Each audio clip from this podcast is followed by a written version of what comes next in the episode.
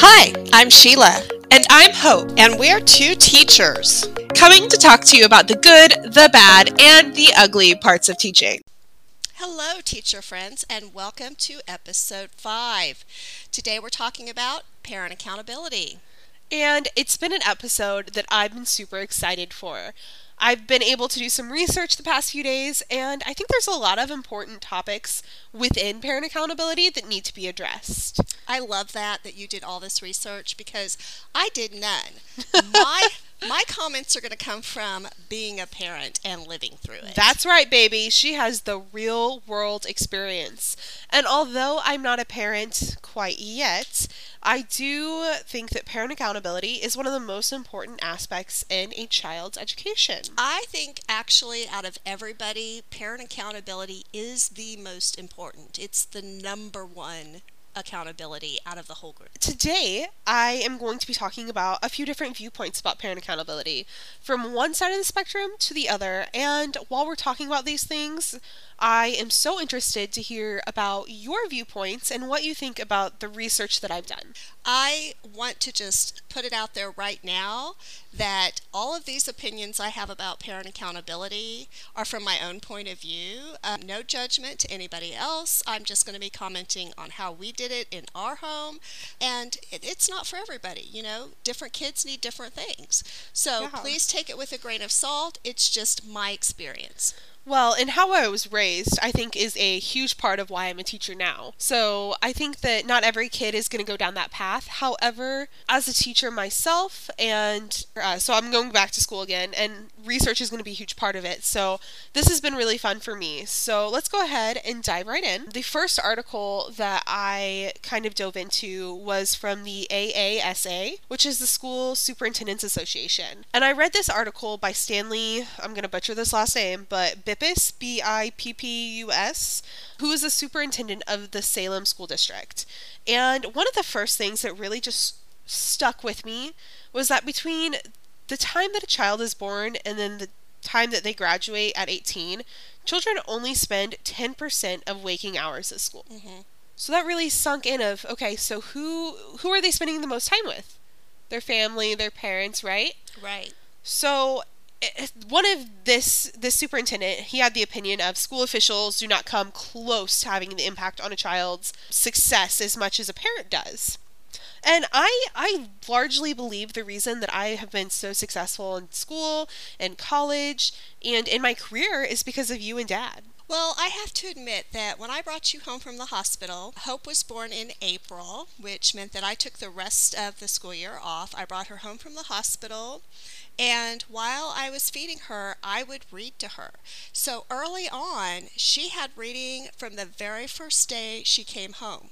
Now, I'll be honest, they were trashy romance novels, but that child listened to me read to her every single day. Well, and that brings another really interesting fact that I found that from birth to kindergarten, just from birth to the five years old, a child who is read to at least 20 minutes a day, every day from birth to kindergarten, absorbs around 600 hours of structured language. They acquire pre literacy skills and they learn to love books, which I think it's no, no secret that I love to read. Oh, yeah.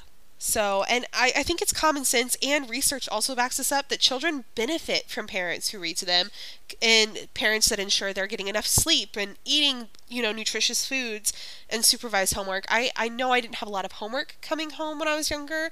However, you and dad were always on top of that. You guys always made sure, you know, we ate dinner, we went to bed at a certain time. I mean, we, I still remember those wooden coins we would get whenever we wanted to play video games. We had to earn our gaming time and then we had to be very wise on how we wanted to spend that.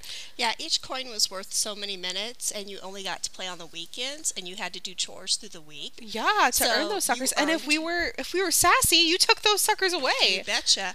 But one thing I also want to touch on is both you and your brother were identified as gifted. Yeah. And I know that the research says, or at least the, the WISC, which is the IQ test, says that the IQ is standard. It will not move except for seven points up or down. And I truly believe that environment has a huge impact on IQ. I know from just my SPED experience that you can, it's called hot housing a kid. So you can get a child to outperform their IQ if you immerse them enough in a learning environment, those experiences, and all that information through play or through, you know, visiting different places or reading you can hothouse a kid and raise their IQ. So, parents, I'm not saying you're going to raise it 20 points, but if you give your child those experiences, those learning experiences, I do, from the bottom of my soul, believe it will raise your child's IQ a few points. Well, and I think even not focusing on IQ, but I remember in the summers when I was younger in elementary school, we would have like mama summer school. Like we would do different things where we would take leaves and color over them, and we do nature journals, and we go to Burr Oaks and walk around the trails. Do remember the bug unit? We had a bug unit. Yeah, we and then we had played with bubbles. Like we did so many things in the summer, and I think it's important to keep your child their mind going in the summer. Mm-hmm. But and that, make it yeah, fun. It's yeah. A, it's important to make it fun. I I found not too long ago one of your summer journals where you would draw a picture and write a couple of sentences, and we would talk about editing and revising, and it was such a, a wonderful memory for me as a parent. Well, and it, you know those memories I think are huge. They're the reason that I am a big research nerd. I mean, I would research for vacations. I would mm-hmm. research and make books and I would write and do all of those things and I think that's a huge part of you know you being a responsible parent, which kind of brings me to the next part of parent responsibility and accountability. So, I, I think a huge topic, especially now with everything going on, is educational reform. Mm-hmm. And I think the role of parent accountability is often left out of that formula entirely. And Stanley Bippus agrees with me. Um, and he said that even when reformers do consider what can be done for children who are being raised by those irresponsible parents, that the focus is typically on strategies to hold schools more accountable instead of addressing parent accountability. And this article also went in, I didn't write it down on my notes, but it was talking about different suggestions for keeping parents accountable. And some of them were just, uh, there's no way in any world that it could work of like finding parents. And there, I know in my school district, I am lucky enough to be in a school that parents typically do care about their child's education. Mm-hmm. But, uh, you know, some of those school districts, there's, there's not much that can be done in the way of like finding a parent who can't afford that or you know keeping them accountable in monetary ways. Well i want to talk about two things. So you talk about finding parents and i know for a while our district was looking at truancy and if a child missed so many days and it was a lot it was i want to yeah. say it was like 20 or 40 percent which the research clearly supports that if a child misses that much school they're going to be behind. We would they would have to go to court and it would become an issue where they had to if they if their child missed too much it would be a fine. But i, I want to circle back to words you used which was irresponsible parents I don't know that I believe parents are necessarily irresponsible. I can believe that they're misinformed. I can believe that they're overwhelmed. I can believe that they don't have the tools to pay bills, get groceries, pay for their kids' clothes. But I don't know what the answer is for that. Well, and I think irresponsibility is a really broad range right? So, how do we define what being an irresponsible parent means? So, kind of all those things that go into it, but I have several students at my school district. I haven't really seen that side of taking kids to court. At least if it, they do it, it's I don't know anything about it. Well, and I'm not sure that our district does it anymore. Well, and with our my district, I know that students have to make up educational hours if they miss so many days. So they have to be assigned to like a 4 hour which kids who don't want to be there aren't going to be there for that anyways. I, I know that I have in my grade book, I can see when they're unexcused. Mm-hmm. And I can think of a student right now that has not been to school in the past two weeks. Mm-hmm. And I've reached out to parents, to counselors, and I haven't gotten an answer. And, you know, it, that's concerning because the parents aren't answering the phone calls to the counselors or anybody.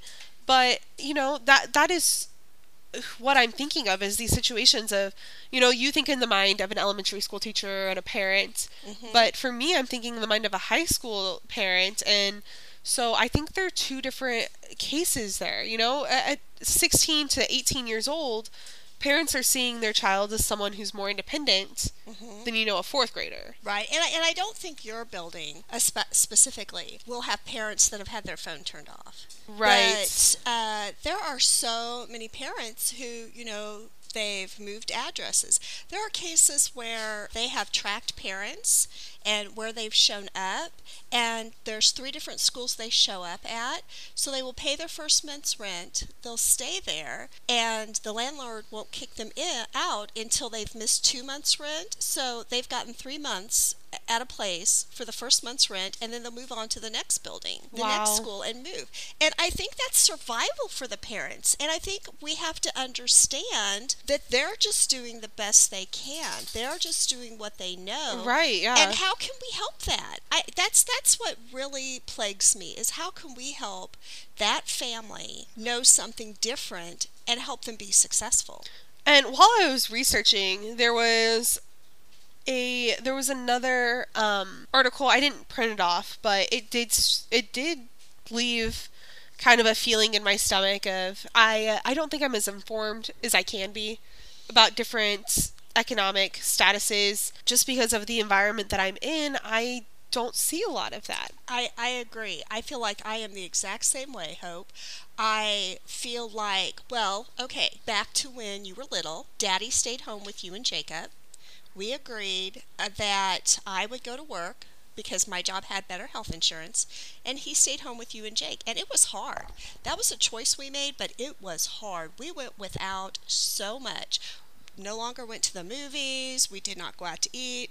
When I got paid, we went to McDonald's, and that was our big eating out for the Oh month. yeah, I remember that. But it didn't seem abnormal to me, you know, but No. And we had smaller Christmases too. Like our Christmases were very small, but I think it was some of our best Christmases. But we knew we didn't have that extra money, so we we planned for that and we survived on what we had and I don't know that a lot of families have that skill of living within your means. That's not the way our society's set up. Well, and there was another article I read, and I have printed off here, and it's from PBS, and it it's an article entitled "Who's Accountable for Children's Education," mm-hmm. and there's actually a lot of information here that I will probably use in other or other parts of this series because mm-hmm. There's a lot that talks about the No Child Left Behind Act and teacher accountability, but there is a big part that's talking about, you know, some concerns and some things that I didn't really necessarily think about. So, if a parent is a single parent, or if a parent's employed in a second or third job, or if a parent is an immigrant and not accustomed to the American public school system, and there's so many different parts that I just haven't thought of because they haven't applied to me yet. And even when I student taught, I wasn't given that, and definitely not where I grew up. So I think that's a big part that I think teachers need to understand and think about, especially new teachers. Yes. Well, and you know what? It doesn't hurt for veteran teachers to be reminded. I think that props to single parents. I don't know how you do it. It was everything that we could do for your daddy and I to raise both of you. And we didn't have you in a lot of extracurricular things. And I know some people feel like, oh, that's so important to kids, and maybe it is. My opinion and my viewpoint is family time at home is more important. Yeah, and I think that kind of goes into my next point. Um, and it's talking about how research has shown time and time again that family involvement in a ch- child's education it, it leads to increased test scores, higher graduation rates, and more opportunities along the way. And I think that is a big part of how I grew up is that we had that family time. You guys cared about our education. You asked us about our grade cards. You asked us about, you know, do you have your homework done? You were involved. You contacted teachers if you needed to. You attended parents Teacher conferences, which, you know, as a new teacher, I've noticed a lot that I'm getting the parents with the kids that have the A's. Not right, they say yeah. that about high school. But you know what? Your dad was that parent because Mm-hmm. I would have to stay for parent teacher conferences. He loved to going hear to yeah because you get bragged on yes Yeah, middle school and high school. He loved it. And I had a friend who's a high school teacher, and she told me the only people she saw were the good kids. oh it's so true The ones who are doing not good kids. That's that's a poor choice of words. The kids who were doing well in her classes. yes And those weren't really the kids she needed to see. well and what's wild to me is i will get a parent and their kid has an a minus and they're heated about up, it All worked up. Yeah. And I'm like, look, you're like, it is the second month of school. It is okay. But, you know, I think it's important to realize that some parents, after, you know, their activities, their sports, any commitments they have, they may only have an hour or two to spend at home with their children. And I, I guess a good question would be like, how can a school really compete for that parent's attention and keep the parent in tune with everything that's going on in the school setting? I think it's really difficult to think outside of okay well you know the, the parent their whole entire job is not necessarily revolved around their child's education like they have other assets of their life that they well, have I think in terms of survival, like we had to have a job to support the family, so that was important. But when it came to parent teacher conferences, hell or high water, we were going to be there, especially in elementary school. If I could share a story with you, because I taught special ed self contained for a while, my first two years of teaching, and we had this beautiful family. They were wonderful, and our, our specific program took kids from all over the district. This family could not drive.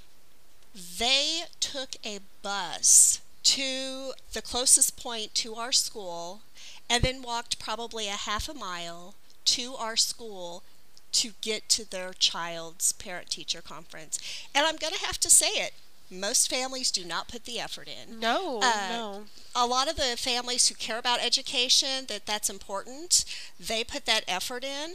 But if it means catching a bus and walking, we should have enough concern and love for our kids to do that. Yeah, I agree with you. I think that now with there's an increased focus on school accountability and I think as educators we're relying on parents and families to do their part in helping boost that achievement. I think one of the misnomers that parents believe about educators are that we are on call. Mhm. And I know we've said this before, but I have been really working on not answering emails after three, even when they get me fired up and I read it and it's a kid that's totally pulled the wool over their parents' eyes. Um, I think th- that's also a huge thing is like you never put the blame on the teacher. No, even there was there was one teacher who I had sent you to school reading, and that teacher did not know you could read until April when I sent a book with you to read to your class My kindergarten teacher, yeah. for. Boy, way to out her. I'm sure uh, she doesn't listen to this. If you're listening, I so apologize. in April, she realized you could read because I sent a book with you to read to the class for your birthday. Jacob's teacher in kindergarten knew the first month he could read. And when we went to his first parent teacher conferences, the kindergarten teacher said he's not putting in his best effort. So that was just a whole nother can of worms we had to deal with. Because uh, he said, Mom, that's what everybody else is handing in. Why can't I hand in what everybody else is handing in? And my logic to him was because your mom is a teacher and you can do better and you better do your best. Right, yeah. That's kind of how I grew up with, you know, if you did something wrong, it was it was on you, right? Like it was on the student, but it was it was always on us first. So, I think that a huge thing, you always held us responsible and not the teacher, and I think that's something that I don't see a lot of as a new teacher. And I think part of it is me being a new teacher. I think they can smell that. Like I think that they they know that, and I think students know that. Uh, students definitely know if mommy or daddy is going to hold the teacher accountable instead of them. Right. So I think that there's different viewpoints, and I have two written down here that I found. So, one side of that is many view it as the school's responsibility to work with parents and make them an integral part of the school and their child's education. But then there's the flip side it's that parental involvement is the responsibility of nobody but the parent. So, wh- where do you lie on that? Well, I think it's easy for legislators to make it the school's responsibility because they can do that through law.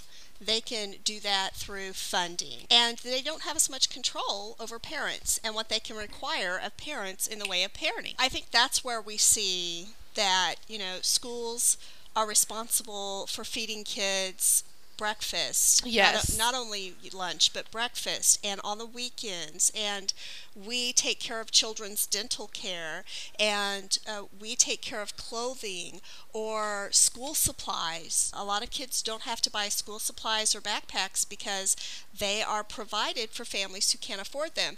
And I tell you what, I remember we used to spend $200 when it was all said and done for you and your brother's school supplies, and I thought, how can a family afford afford school supplies? Yeah, it's I think that it is a joint effort for sure. Mm-hmm. I think that it takes both, but you know, I also think that schools are facing those challenges trying to involve parents and I, then meet the diverse needs of each family. And I think we have to educate parents, though. I think we have to help parents find places. If you don't have enough food in the house, where are places you can go? And I talked to a family school liaison who I adore. She was so good with families, and she said to me, Sheila, there are families who don't have a car. There are families I have to take in my little car to the food pantry to get food because they have no way to get there. They have no family to send them. Their their one and only car is broke down. Yeah, I think that's a huge thing. And I did find an article that kind of gave us some possible approaches to parent involvement. Okay, let's hear it. So, the first one is that families should be assisted in developing home environments conductive to learning. So, if we provide suggestions, workshops, trainings, parent education, family support programs, and home visits to help, I think that is something that I don't know if my school necessarily does home visits, but I know that we have a few things that we put out for parent education. I am sure your district does parents as teachers. I yeah, don't know, I, I don't so. know if they're making home visits right now, but that is a great place to start. And I think discuss discuss things you see on the news discuss things that are happening one of the things i love in our home is we had great conversations about politics i was always interested in what you were thinking especially if it was different than what i was thinking because i wanted you to have your own opinion even if I disagreed with it, have those conversations about things that are going on in our world, in our country, in our neighborhood, and ask your children questions. That is a great point there. And I think that that is something parents can actively do. One thing that I usually include in my emails is like, hey, parents, will you ask your child about this assignment? Just to touch base with them and have them share that with you. Just because I think that's important. They should know what we're doing, even if their child, especially high schoolers. Oh man, I cannot imagine hardly any of them going home and being, I'm really excited about this grammar lesson. Like, yeah, Jacob, yeah. it was always so hard to find out what he was doing at school. Oh, it's fine. You always gave us a little bit more information. Well, and I think that goes on to this next possible approach. And I know it's something that my school does and your school does, but making sure that schools ensure communication happens with parents. So that usually is like conferences once a year. We have conferences twice a year. One of them is enrollment, one of them is parent teacher, hosting conferences at non traditional times and using phone calls as a contact method, newsletters, and then requiring that parents review students' work and be returned to the teacher so that they know what's going on. So I don't necessarily require parents to do that at the junior level in high school because at that point I do want students to start taking on more accountability accountability themselves, mm-hmm. which will be another podcast episode later down the road. Right. But I think that it's important to communicate with parents. I think that that is keeping the parents in the know and so that they can back you up. Absolutely. So I'm going to recommend that at your very first parent teacher conference, you let that parent know how much you care about their child. And that parent will have your back. If that parent feels like you love their child and you want the best for them, they are going to support you, and that is so important. You also need to send, I call them happy emails. I print off my attendance list and then I put the date that I send a happy email. And if you have a kid that struggles, the very first time they do something great, go ahead and send that email. I also sometimes call. We use Seesaw to post projects and things they're working on so parents get to see that. And we also use Facebook to kind of promote our program, our gifted program, but use Facebook to connect with parents because it's automatically going to come up in their feed and then they can share it with other people in their family. I think that is a fantastic idea. I know that I do not send enough positive emails. I could probably send out way more than I do. I do try to send those emails out, but you know, sometimes it does get a little bogged down. Students do great things and I try to send those out, but not always I don't always get around to it. So that's a good reminder. Another thing on this list is that parents should be consulted in decision making processes. So I think a good example of this is like parent organizations or school advisory committees. We at our district involve parents in a lot. So we have different committees that parents are involved in.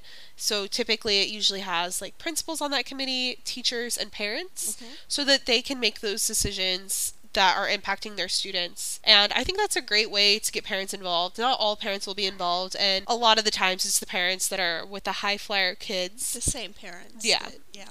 But I think it's a good option. And then the last thing on this possible approach list is that including parents in those important school decisions or answer any questions they have, including referrals to outside agencies. So I think that uh, in high school, I'm not sure we necessarily see a bunch of things with that, but I think having those that communication with parents of okay, so do you have this question about getting your child on a 504? And let's talk about that and let's refer you to this and let's do this. But I think it's important to remember that schools and teachers can't do it all. So a lot of the times we do rely on our parents to help us get their child in gear it has to be a team effort. And what we see in education, with this being my 28th year, is I see that concerns with education as far as kids not having the support from home that they need in education, it's generational. It, it doesn't just happen with one generation, it repeats itself over time. And parents can break that generational pattern and it's important that they do because we all want our kids to do better than we do. I think that is an excellent point.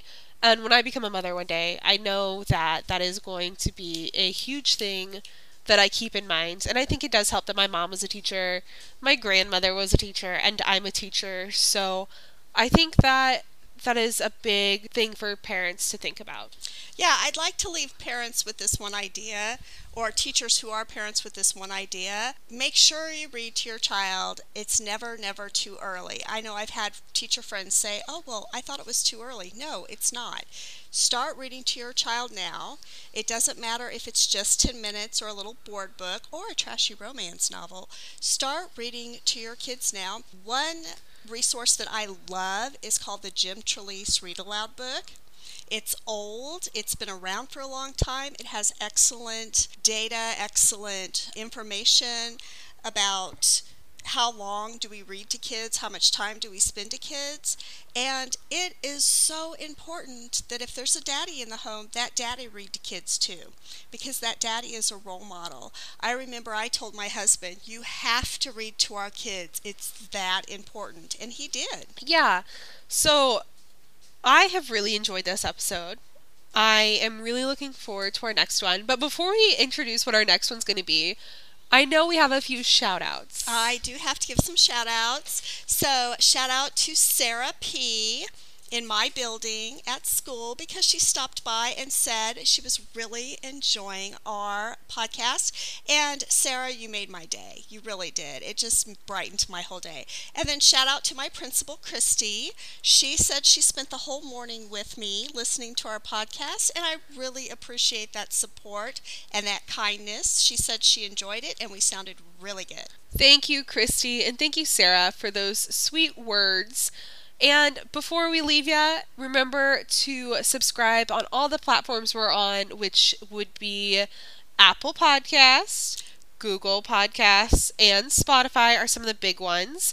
Make sure that you give us a like on Facebook, subscribe to us on Twitter, and subscribe to us on Instagram. And if you love hearing us chit chat, just leave us a five star rating. It really helps us get out and about to other people on the podcast world. Our name will pop up more the more reviews we have. And and believe it or not, last time I looked us up, we are in the top four popping up for two teachers on Apple Podcasts. Woohoo! So get out there and slay next week, teachers. Thank you for listening to us, and we'll see you next week. When we talk about. You tell me because I don't know. well, let's talk about teacher accountability next week. All right, I love it. We'll be here. We hope you are too.